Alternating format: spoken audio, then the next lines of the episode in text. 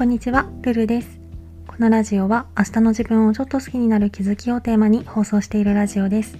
私なりの心地よい暮らしのコツや日常での気づきをお話ししています。もしよろしければフォロー、コメントなどお待ちしております。ということで今回はメンタルが落ちてる時にやってはいけないことっていうテーマでお話ししたいと思います。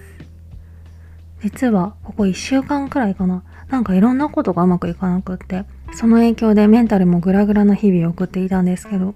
こういう時ってつい生活が雑になりがちでやらなきゃいけないこととかもついつい手を抜いたりサボったりしがちでそれがまたメンタルの状態の悪化に拍車をかけてるなって思ったんですよね。例えば私はあらゆる物事においてまとめてやるっていうことにすごいストレスを感じるタイプなので普段は家事を小分けにして例えば月曜日はゴミ出し火曜日は届いた荷物を開けるみたいな感じで極力1回あたりの負担が少なくなるようにしてるんですけどそれをついつい今日は元気じゃないからまた今度やろうってまあこれ1日2日くらいだったら別にいいと思うんですけどそれを何日にもわたって繰り返して家事をありえないほど溜め込んでしまったりあとはまあこれは本当に良くないんですけど会社の仕事も本当にやらないと回らなくなるもの以外は全部無視してそしてやらなきゃいけないと判断したことすらも普段の10倍くらいの頻度で休憩して休み休みダラダラやってたりしてたんですけどこれ何日も続けてると本当に自己肯定感が地まで落ちるのである程度メンタルの状態と生活とかあるいは仕事を回すことは別枠で考えないとかえって状況が悪くなるなーっていうことを身をもって体験してました。まあこれは多分前から何度も話してることだと思うんですけどうまくいかない時こそ目の前のことをきちんと丁寧にこなすっていうのはやっぱりすごい大事なことなんですよね。これは人によって感覚は違ってくると思うけどあくまで私の場合はちゃんとできてない自分とか堕落した生活に身を置いてる自分に対してすごいストレスを感じたり自己肯定感がどんどん下がってもう何もかも嫌だみたいな気分になりやすいのでこれも前から何回も言ってることだけど感情と行動を切り離す技術をちゃんと身につけないといけないなって思いました。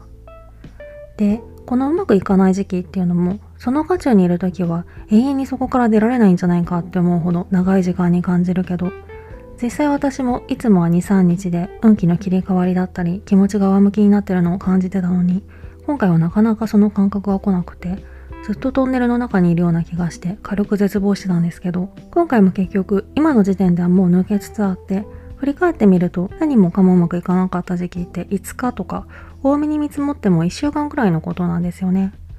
もちろん長い人生の中にはいつか例外的なパターンもあるのかもしれないけど大体のパターンではたった数日間のことなのでこれくらいで終わるっていう目安というかそういう記憶とか経験もちゃんと自分の中にデータとして残しておいていざそういう時期に入った時に必要以上に病んだり投げやりになったりするのはそろそろやめたいなぁと思いました。そんなわけで今ようやく通常運転に切り替わりつつあるので溜め込んでしまったいろんなことを片付けて今後またうまくいかないなって感じる時期に差し掛かった時にはまあ、もちろん気持ちは落ちるんだけどやることは淡々と片付けてマイナスの影響を最小限に抑えられる自分になりたいなぁと思ったので今回はそんな話をしてみました。レターでの質問感想も絶賛募集中ですのでぜひお気軽にいただけたら嬉しいです。それではまた次の放送でお会いしましょう。